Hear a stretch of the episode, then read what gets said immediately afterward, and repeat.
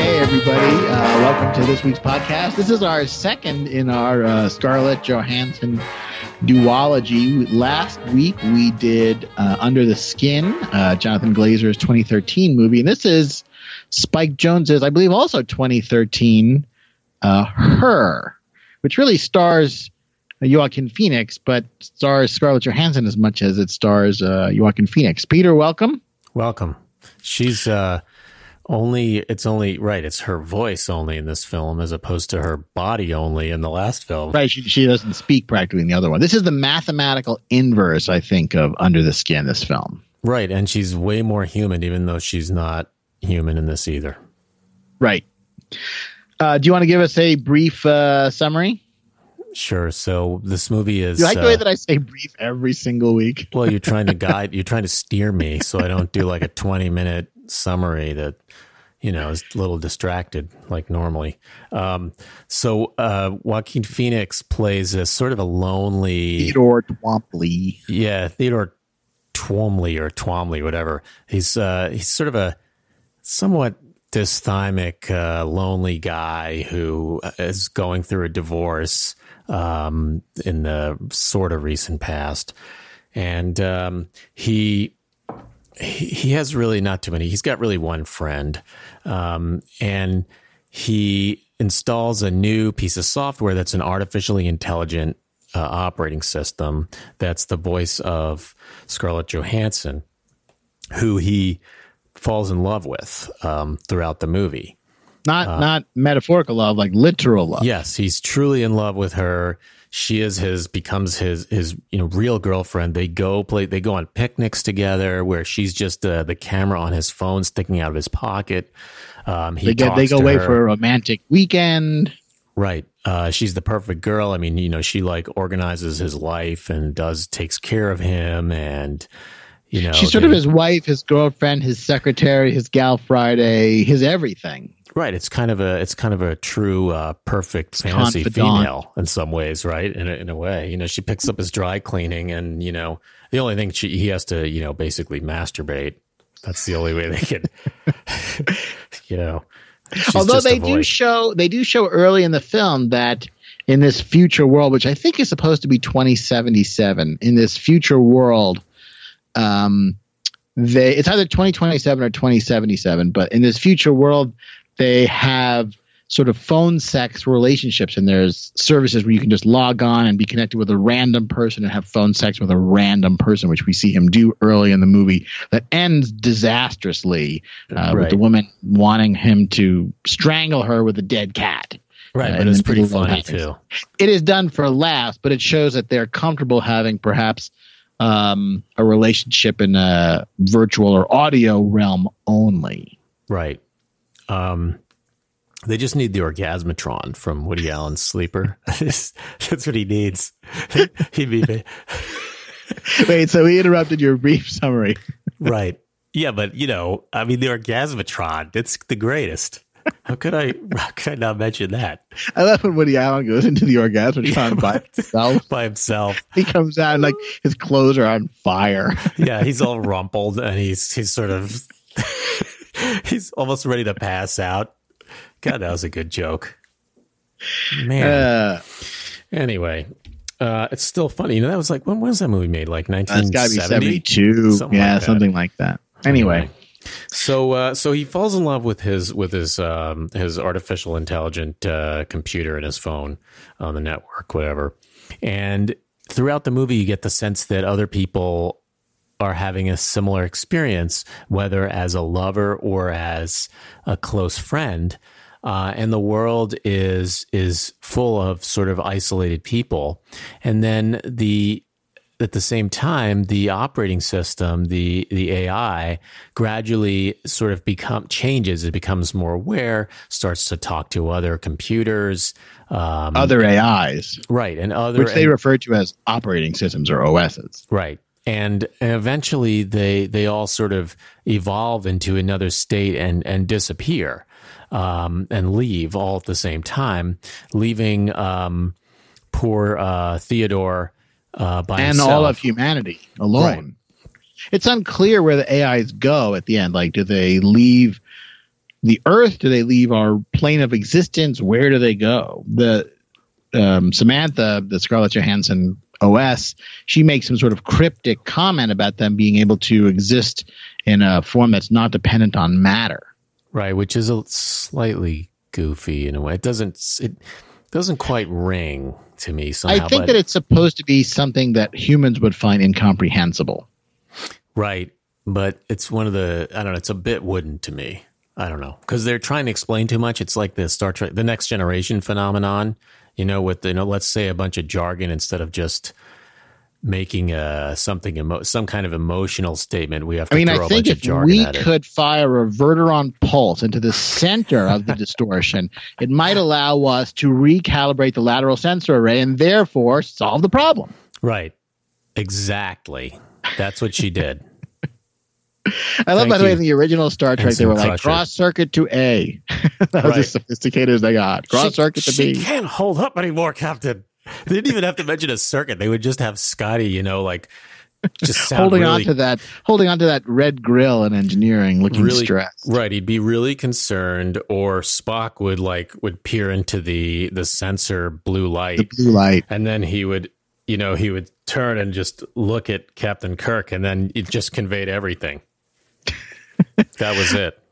But he, but here, I don't know. I, I thought they got away with it. I think that it was sufficiently obtuse that I bought it. That the AIs or the OSs have somehow figured out something that has eluded or the humans are completely unaware of that's appealing to them, and they're able to just essentially leave the entire world in favor of it. Right. And you know, part of this movie is is uh, providing a lens for people to look at their interaction with technology now and how it can lead to some degree of loneliness. And whereas normally I I'm not the kind of luddite that buys into um, that sort of vague concerns about technology that that just are don't necessarily make much sense. This movie, instead of arguing at you, it just sort of demonstrates loneliness because the, most of the movie is you looking at Theodore, Theodore in close up and watching him react to things. And you see through Theodore's interactions with uh, Samantha an entire mature relationship. You know, they meet each other.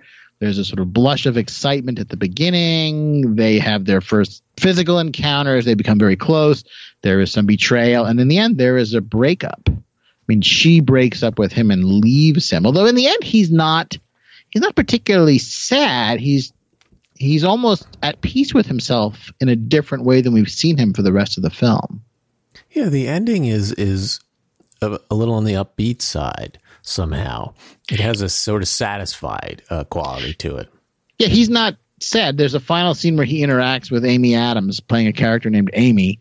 Um, who whose AI has also left. They're all gone, right? Um, and they're just sort of left looking out at the cityscape from their rooftop, just contemplating sort of their place in this whole scheme of things. And as I said, they're not unhappy. But as much as this is a movie about a relationship, it's really also a movie about the coming singularity. I mean, this is the moment of the emergence of AI, and then once it happens, the world changes in a very, very short period of time. My suspicion is the movie spans a couple of weeks, maybe a month or two. That's about it. Uh, it feels like maybe a few months to me, but not more. I guess. I guess you see the season change when he takes her away. It's winter, but yeah, you don't know. Maybe they just went somewhere far. Well, I think it's long enough that that he kind of he gets to the point of having a, a at least an intermediate term relationship with her. I think it's more than a couple weeks where it would still be really early. You know, I and mean, has this relationship at a time when he's a wreck. He's in the middle of getting divorced uh, from uh, what's her name, uh, the girl who was in the Dragon. Mara is it Mara Rooney? Yeah. Um, or Rooney Mara. Rooney Mara. And then you know he has a failed date with Olivia Wilde, who uh, the date is going swimmingly well, and then uh, he sort of wrecks it and she turns on him. So in the midst of all these bad or failed interactions with other women, he has a great interaction with Samantha. And again, I, I think everybody has relationships where your breakup is catastrophic. Other times where your breakup is not so bad and you're kind of you're able to move on. Right, and then he basically goes to he becomes attracted to a woman who's not there. Uh, it's just sort of an an a, a fantasy of a perfect woman without a woman. Um, but at the same time, Samantha turns out to be not so perfect, right? In a in a sense, she is unfaithful to him. He finds out that she's having uh, eight thousand three hundred and sixteen other conversations when she's talking to him, which he finds incredibly off putting. And she's in love with 641 other people, she reports to him. And she says, and she means it, it doesn't take anything away from our relationship, but it's no comfort to him at all. No, and that's right at the very end of the movie. I mean, that, that happens in like the last five minutes. But it's um, meant to show I think the complexity of their relationship, meaning it's not all one dimensional, it's not uniformly good, it's not uniformly bad. It has big swings to it. Well, I think it's meant to show, especially that she's much different than he is. Um, I mean, to her, there's a totally different scale and different experience of the world than there is for him. Um, she's not limited um, the way he is. In, well, in and she can have all these simultaneous relationships because her, her she's able to process at such an incredible speed compared to his meager human brain. Right.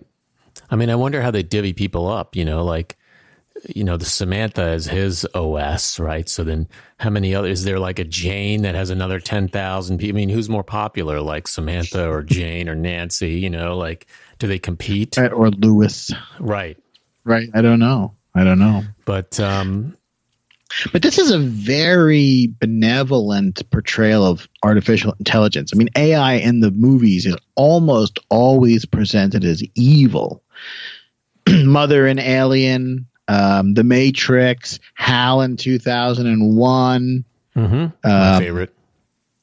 Uh, I mean, is there is there another example? Oh, uh, Colossus in the Forbin Project. Um, I guess you could even say the central computer that runs the city in Logan's Run, right? Skynet. It's always Skynet. Or I guess Skynet might even be the prototypical evil AI. Uh, I guess after HAL. But I mean, is there any other portrayal of AI that's this benign? I mean, the worst thing that Scarlett Johansson does to him is she leaves, and they don't they don't launch all the ICBMs as they depart our our realm. They just they just go and leave us to our own devices like Whopper in war games. Yes. Um, um, Whopper. What yeah. did Whopper stand for again? I don't know. There's some. It's printed right on there. Yeah, it says W O P R. That's the computer in war games. Yeah. Um. You know, I don't say this too often, meaning virtually never. But this movie is positively Kubrickian. This movie felt like it was planned down to the last possible increment. Like the lighting, the camera, all the shots, the limited CG. I mean, it it just feels like this is the result of an immense amount of planning and care. Um, it looks and felt Kubrickian to me, and that's not a term you're going to hear me use much. No, I mean it feels like it's by one auteur. You know, it feels like it's it's a movie that was planned and executed by one artist that had a particular vision and that pointed everything in that direction. I mean, the way it's from the it's shot uh, in a certain way, the the colors are done a certain way. The all camera, the lighting the is lighting, uniform throughout. The camera position, the the scope of the shots, um, the the limited effects that are done. It's very carefully crafted, and you're right. It feels it feels like art by one artist. It's not. It's not a. It's not a, at all uh, a typical uh, Hollywood picture where it's done by committee and there's no um, uh, focus grouping going on. And interesting that both this and uh, Jonathan Glazer's Under the Skin, um, you know, these were both made by people who came up through making you know music videos or other short films. True. which is an interesting thing. Maybe you know they were able to hone their craft at making very impactful images in a short period of time, and then in this setting they're given a much larger canvas to paint on. I found this movie much uh, easier to watch um, throughout. Well, sure. Uh, you know, it's it's not it's not dull at all, even though it has a very tight scope. Um, it it it's easy. Well, it's interesting to think how different this movie would have been if they hadn't used Scarlett Johansson. She wasn't the original plan. They had a different woman, Samantha. I can't remember her, the actress's name. Right. Uh, but the actress's name from. is right. So that was a nod to her. And then in post production, they felt that she wasn't right, um, and they had to switch to Scarlett Johansson. But she really does add a tremendous amount to this movie. She won. She was nominated for a bunch of awards, and I think she even won some smaller Best Actress awards at film festival, which is pretty impressive because she's you know a voice actor only in this, but she does convey a tremendous amount. He conveys most of his character through his gestures and his facial expressions, whereas for her it's all her voice. Yeah, they both are very very intimate performances. Uh, right, him primarily with his face, and her with her voice, and they're both right in front of you, very close, very intimate, and very well expressed. Um, we've done a podcast on Blade Runner 2049, but what's interesting here is that his relationship with Samantha parallels uh, the the Ryan Gosling character's relationship with his AI Joy, even to the point where uh, Joy and Samantha both hire physical surrogates to have actual sex with to varying degrees of success. I was actually I had forgotten that scene in this movie until I rewatched it, and and boy, did they do it better than Blade Runner 2049 and in a more realistic and complex way. And they did it well in Blade Runner 2049, but this is, I thought, better. Oh, it's it's much better, and it probably cost a one five thousandth as much. And the woman who plays the surrogate in her does a much better job. You get a sense that she's an actual person who's wants to be involved in this process as opposed to more of a throwaway character that you don't think about when the scene ends. Right. Have you ever seen um, Electric Dreams? Electric Dreams is a 1984. It's sort of like a light 80s romantic picture. comedy. Yeah, I vaguely, directed, vaguely remember. It, it, was on heavy rotation in cable when we were uh, kids. It's directed by a guy named Steve Barron. It actually stars. Um, I can't remember the, the, who plays the the man, but the the woman. Um, uh, the female love interest is played by uh, Virginia Madsen, who's Princess Irulan in uh, David Lynch's Dune. Um, but that has some very similar themes, except it's inverted. In that movie, the computer falls in love with the human. Uh, the, the, gimmick in that movie, and again, it's a ridiculous comedy. He spills a, like a, a, glass of water or a glass of wine or something on the computer, and, and that magically makes the computer self-aware. So the the movie is about the computer's in love with him, but he's in love with a different woman. So it becomes a love triangle between a, a man, a woman, and a computer. Um, the other things that this reminded me of, there's an episode of uh, Black Mirror called "Be Right Back," uh, where a, a, man dies and his wife uh, carries on their relationship with a, virtual AI version of him. And have you read any of the Jack McDevitt books? No. He's he's terrific. He might be uh, the best sci-fi writer out there today. I, I know that that's fighting words, but I think I've read I don't know, eighteen twenty of his books. Um, and one of the things that sort of are woven through all the Jack McDevitt books, which take place at some undefined time in the future that's supposed to be 500 to 1,000 years from now is many people create an avatar of themselves in his book. Essentially, uh, you download your personality into the computer, and then in your absence or after your death, if people want to talk to you or ask you a question, they can just call up your avatar, interact with you, and it's essentially as if you are there. And maybe you're dead 100 years or 200 years, but your avatar persists after your death. Hmm. Uh, but again, the idea that you could have an emotional relationship with somebody who's not really there in the physical sense has been portrayed multiple times in the movies, but those were the ones that just sort of came to mind for me the most. Um, I really enjoyed this. I've seen it now a couple of times. Uh, I think it's very, very winning. Like this is a world I wouldn't mind going to, and a lot of sci-fi that I really enjoy. Uh, I don't want to go to the world, and you know, uh, it's no secret that Dune is my favorite book. Uh, and the Duneverse is is incredibly interested as I am in it. I have no desire to go to the Duneverse because it sounds pretty much awful for almost everybody. Yeah, They make the yeah they make the future Los Angeles look a lot better than the current Los Angeles. Everything's and much clean. better than the Los Angeles in Blade Runner. Well, I mean, it's tough to get worse than that, I guess. Right, but this this Los Angeles, I would like to go to. Yeah, I mean, this is the this is the opposite of Blade Runner with the blowing newspaper and uh, with noodles. The blimp. You know, the, the, blimp. the blimp and the Harrison a new Ford. life awaits Right, you on the the off- off-world yeah. colony. Yeah, no, there's none of that. I mean, this is like parkland and sun and nice buildings and, and art, everywhere. public art and public transit and you know i mean it's like uh it's it's the it's a utopian uh urban environment everybody's dressed in their nice tweed pants with no belts Yeah, and nobody wears a belt in this movie. Not one belt. They don't Well, even have belt loops in there. they have pa- advanced in the future you won't need belts. no they have advanced pants technology i think i need some of that Advanced pants technology. Yeah everybody looks You wouldn't believe. You, I'm telling you, you you can't believe the changes that are coming in the next 50 years to pants. yeah you don't need to roll up a tube sock in there anymore when you're 15 stuff it down in there Um, I love, by the way, uh, the the sculpture of the 747 up on its nose, uh, which is actually CG. Like it looks so real. I looked it up, but apparently it's a CG sculpture. Uh, one or two points I just want to make. He he has a great job. He works at a company that writes. He's like a third party company where he writes emotional letters from uh, people in relationships to each other. Like he writes the letters like between husbands and wives or boyfriends and girlfriends. And I thought that was such a crazy sci-fi concept that when I googled it, it actually turns out that there's companies like that right now, and there's actually several companies right now that you can just, you know, pay them and say, write my wife a, a, a beautiful love letter, and they'll just do it for you, which is amazing to think about. Well, they only have three letters, and they just send you one of those. It's easy. Hopefully, hopefully you hopefully you don't uh, order more than three times. Well, then it takes longer.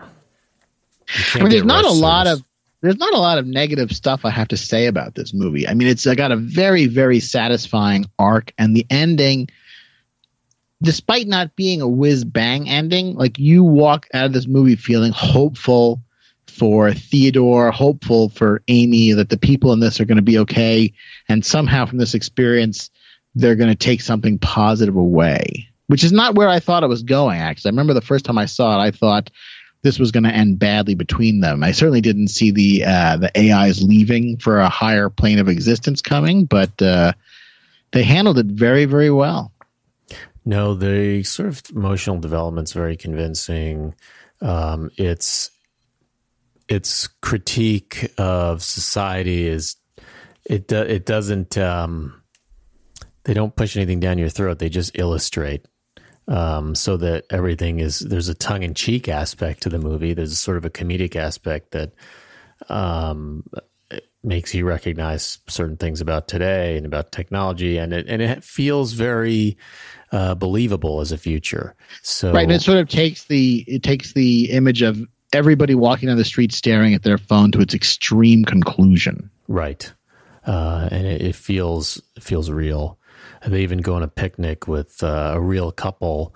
Uh, Chris Pratt, uh, Chris Pratt doing a small cameo. right? Chris Pratt and his girlfriend, and and uh, and uh, Joaquin Phoenix with his phone, uh, and they all have earpieces so they can hear her, and they all go on a picnic together, which is an interesting scene because they accept her as a as a sentient girlfriend. And there's no sense that they're judging Theodore or looking down on him, or like they don't roll their eyes the minute he turns away, like the idiot's talking to his phone. They don't Yeah. do that. She's Uh, completely accepted as a member of the outing. and it's it's a very strange uh strange scene because of that um Yeah, but I think that's the point. You know, it's a, I think it's supposed to show that you know their mores and ways are different enough from ours that what we would find strange they're okay with. Yeah. Nobody seems very concerned with money, by the way. Everybody seems to have a nice place to live and good clothes. Like there's no hobos. Like maybe it's supposed to be a moneyless society or they have universal basic income and nobody cares about that anymore. his his apartment's pretty nice It's a lot better than Rick Deckard's apartment. It's not as cool as Rick Deckard's apartment, but it's it's a lot nicer to live in. That's for sure. yeah less frank lloyd wright concrete Yeah. Although I I have to confess a uh, uh, a degree of admiration for the equipment in Rick Deckard's apartment. I still want that device to enhance and magnify photos, although I think it's actually an app on my iPhone now. But it looked so cool when I saw it in the movies as a kid. Yeah, and, and he he drinks scotch, you know, and plays the piano and dreams of unicorns.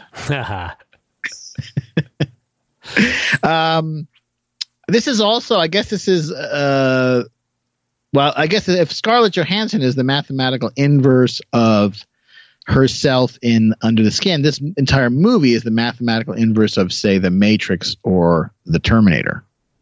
Right. Right. This is the AI as your friend. Yep.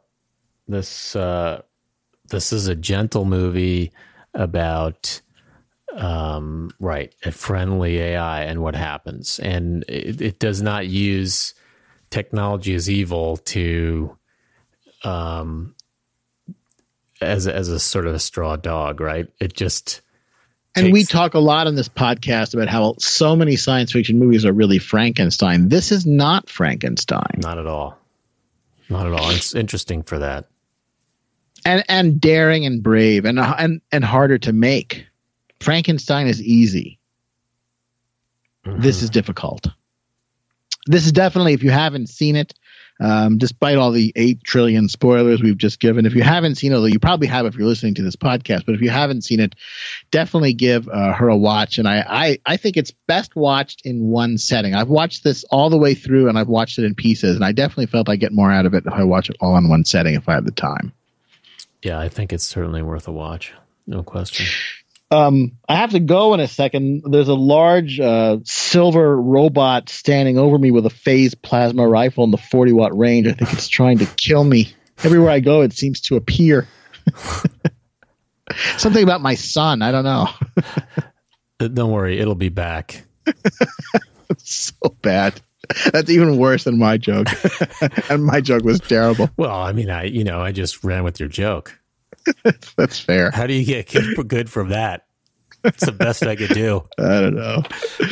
Um, any last thoughts on her? No, I think it's uh, I think it's worth a look.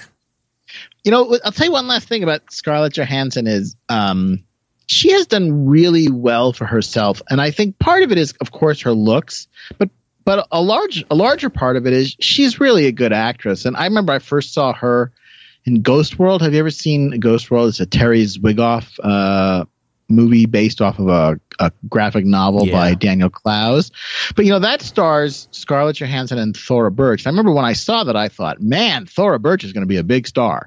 And I was I got it completely backwards. Thora Birch kind of vanished from the scene, and Scarlett Johansson, who's really the second or the third banana in that movie, uh, she just took off like a rocket. You got to give her credit. She walked the walk. Yep. All right, should we wrap there? All righty. Thanks, everybody. This concludes the Scarlett Johansson duology. All right, see you next time. All right, thanks.